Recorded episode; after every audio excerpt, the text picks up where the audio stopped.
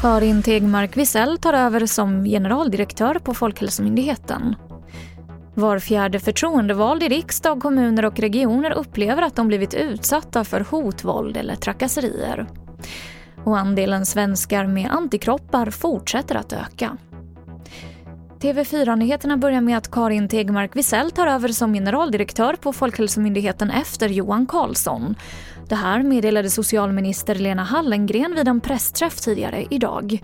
Karin Tegmark Wisell är nu biträdande statsepidemiolog på Folkhälsomyndigheten. Idag inleddes förhandlingen om kidnappningen av rapartisten Einar i målet om det kriminella Vårbynätverket i Svea hovrätt. Han sköts i förra veckan till döds med flera skott i Hammarby sjöstad i Stockholm. Flera personer dömdes i tingsrätten för inblandning i kidnappningen förra året och den 17 år gamla pojken lurades till en lägenhet där han sedan rånades och där förnedrande bilder togs på honom. Se mer om det här på tv4.se. Var fjärde förtroendevald i riksdag, kommuner och regioner upplever att de blivit utsatta för hot, våld eller trakasserier. Det här visar en ny rapport från Brottsförebyggande rådet. 26 procent av de 8 000 som svarat i undersökningen säger att de påverkats i sitt förtroendeuppdrag. Och det är enligt rapporten vanligt att politiker undviker att uttala sig om exempelvis rasism och invandring av oro för att bli utsatta.